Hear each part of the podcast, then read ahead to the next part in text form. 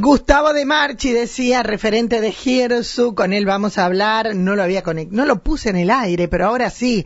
Hola Gustavo, ¿cómo te va? Buen día. Buenos días, Mónica, para vos, tu, equipo y toda la audiencia. Bien, eh, bueno, Gustavo, contame un poquito cómo venimos con el tema. Lo que vamos a hablar es eh, de, la tarea que realiza Giersu. ¿En cuántas localidades ya lo conforman? Eh, 12 y, medio, porque nos falta un trámite administrativo en el Consejo del Trébol para terminar de, formalizar el ingreso. Todavía no el Trébol, mira, yo me imaginaba. Sí, o sea, está, está aprobado el ingreso, falta una cuestión dentro del Consejo que, bueno, hay, hay una demora en el, en el tratamiento que entiendo que se estará resolviendo eh, ahora en esta, en esta semana. No, no, no es más. Bien. Eh, ¿Cuánto hace que nació el GIRSU como...? Eh, Empezó el acta constitutiva el año 2016, llevamos seis añitos eh, en esto, eh, somos bastante jóvenes, por así decirlo. Y ¿Notaron cambios? sí, sí, sí, notamos muchos cambios. Los primeros cambios los notamos cuando en el año 2018 se pusieron los puntos verdes. Ese fue el primer cambio donde se empezó a, a notar que se charlaba la temática de residuos y bueno, eh, se empezó a plantear en la sociedad esta cuestión de que che, pasa algo más aparte que el camión recolector de la basura por el frente de mi casa tal día. Entonces se, empezó a plantear qué pasaba con esa basura, dónde iba, y bueno, se puso en agenda los sitios de disposición final. Al ponerse en agenda los sitios de disposición final, se puso en agenda la necesidad de tratar los materiales, a su vez se puso en agenda las cooperativas de trabajo, las plantas de tratamiento, y bueno, eso empieza a generar como una, una, sinergia que, que, es importante, ¿no? Donde eh, se beneficia no solamente el ambiente por, una mejor, por un mejor tratamiento de los residuos, sino también el impacto social y económico con la generación de, puestos de trabajo en el tratamiento en las plantas. Bien. Eh, ¿Las localidades cómo se manejan con el tratamiento? ¿Cómo vamos? ¿Bien, más o menos? Tenemos de todo, porque hay localidades que tienen eh, plantas de tratamiento ya consolidadas, como es el caso de, San Jorge y el Trébol. Eh, tenemos casos de localidades con plantas incipientes, como es la, desastre, que, están ahora armando el galpón para que la cooperativa se pueda instalar ahí adentro. Eh, y tenemos localidades que, también en el caso de Pelerini, que ahí, bueno, está, está como tercerizada esa parte, eh, y tenemos localidades donde no hay tratamiento y, bueno, los materiales que se captan los terminan mandando eh, para San Jorge para su para su tratamiento. Bueno, María Juana tiene gente que está que está reciclando y está trabajando también en, en concordancia con la gente de la cooperativa de acá de San Jorge, ¿no? Entonces, eh, siempre se trata de armar... Es una cadena, o sea, nadie puede hacer nada solo. Es que requiere infraestructura, requiere gente, requiere dedicación y a veces las localidades más chicas no, no tienen los volúmenes que hagan rentables por ahí los negocios eh, en cuanto a eh, la cantidad de material recuperado para poder venderlo.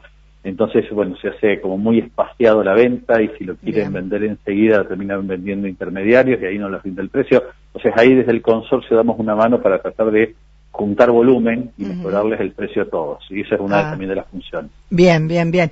Eh, recién hablábamos eh, fuera de micrófono y decíamos, una cosa es reciclar y otra cosa es reusar, ¿no? Claro, exactamente, exactamente. Una cosa es reusar un, un, un, envase y el ejemplo que, hablábamos era el de la botella de salsa de tomate que lo reusamos para poner agua en la heladera. Y otra cosa es cuando eh, se recicla eh, una botella de plástico para hacer un adorno para las fiestas, eh, para las fiestas como, como es el caso hoy de, María Juana. y después tenés el reciclaje que va directamente a, de nuevo a la industria manufacturera para como material como insumo, ¿no? Entonces, tipo, por ejemplo, se me ocurren las tapitas de la botella que después se transforman en un banco para la plaza.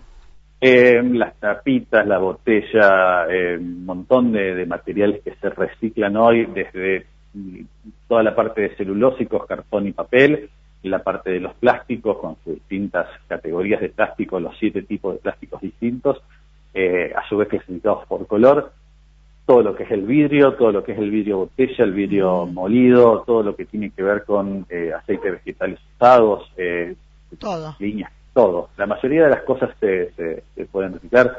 Lo orgánico se puede hacer compost y, y, y, generar enmienda para tierra. O sea, cuando empezamos a ver, tenemos casi un 70% de los materiales que habitualmente desechamos que se pueden reciclar. Solamente que hay que tener, eh, bueno, eh, la capacidad esta que tenemos nosotros acá de separarlos, de que, seamos responsables al momento de separar y de que haya esto, ¿no? Un grupo de personas que se dedica a buscarlo, a juntarlo eh, y, a, compartir todo esto con el consorcio.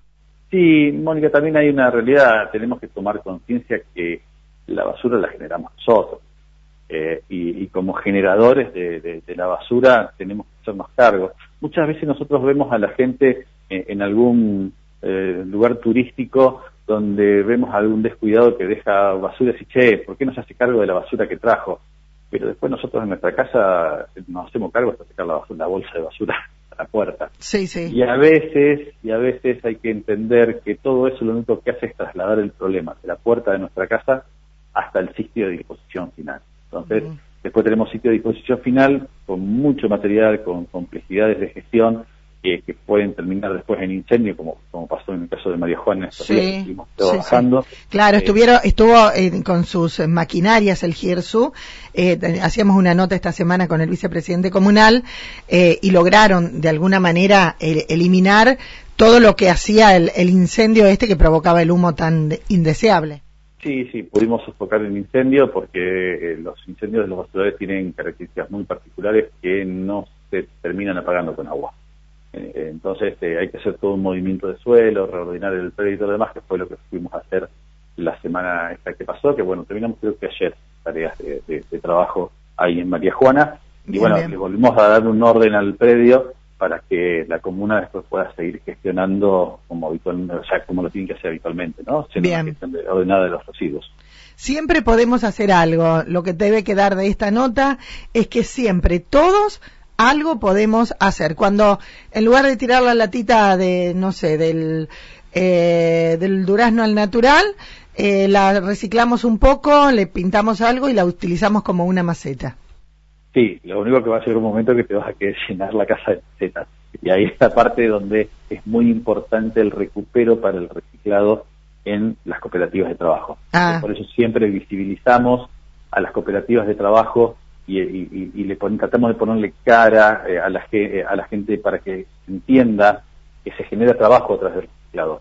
Porque está muy bueno poder visibilizar el reciclado a través de armar una maceta con una lata de durazno o eh, armar qué yo, juegos de plaza con neumáticos fuera de uso, ¿sí? Mm. Pero eso no te resuelve el problema. No. En eso vos sacás 50 neumáticos, 60 neumáticos, 100 neumáticos.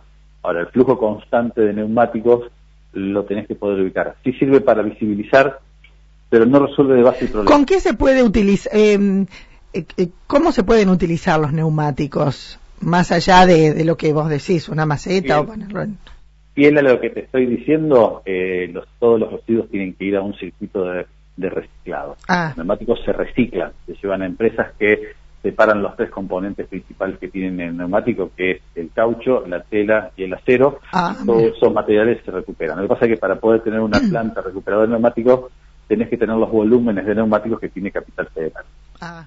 Entonces ahí, es donde los volúmenes empiezan a jugar y son muy importantes. Claro, juntar mucho, porque si vamos a juntar tres gomitas acá y cuatro...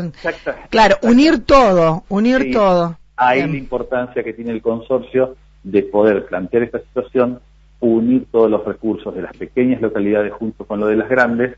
Y fíjate que nosotros hoy estamos trabajando con una población objetivo de casi 80.000 habitantes cosa que ninguna localidad en la región la tiene. No. Tenés que irte a Rafaela, tenés que irte a San Francisco. Entonces, la importancia de poder hacer un conjunto de ciudades y localidades que estén pensando en el tema de residuos tiene que ver con los volúmenes. Y la importancia de los volúmenes es por lo que explicaba anteriormente. Bien, bien, bien. Muy interesante todo, ¿eh? Gracias, Gustavo, por tu tiempo.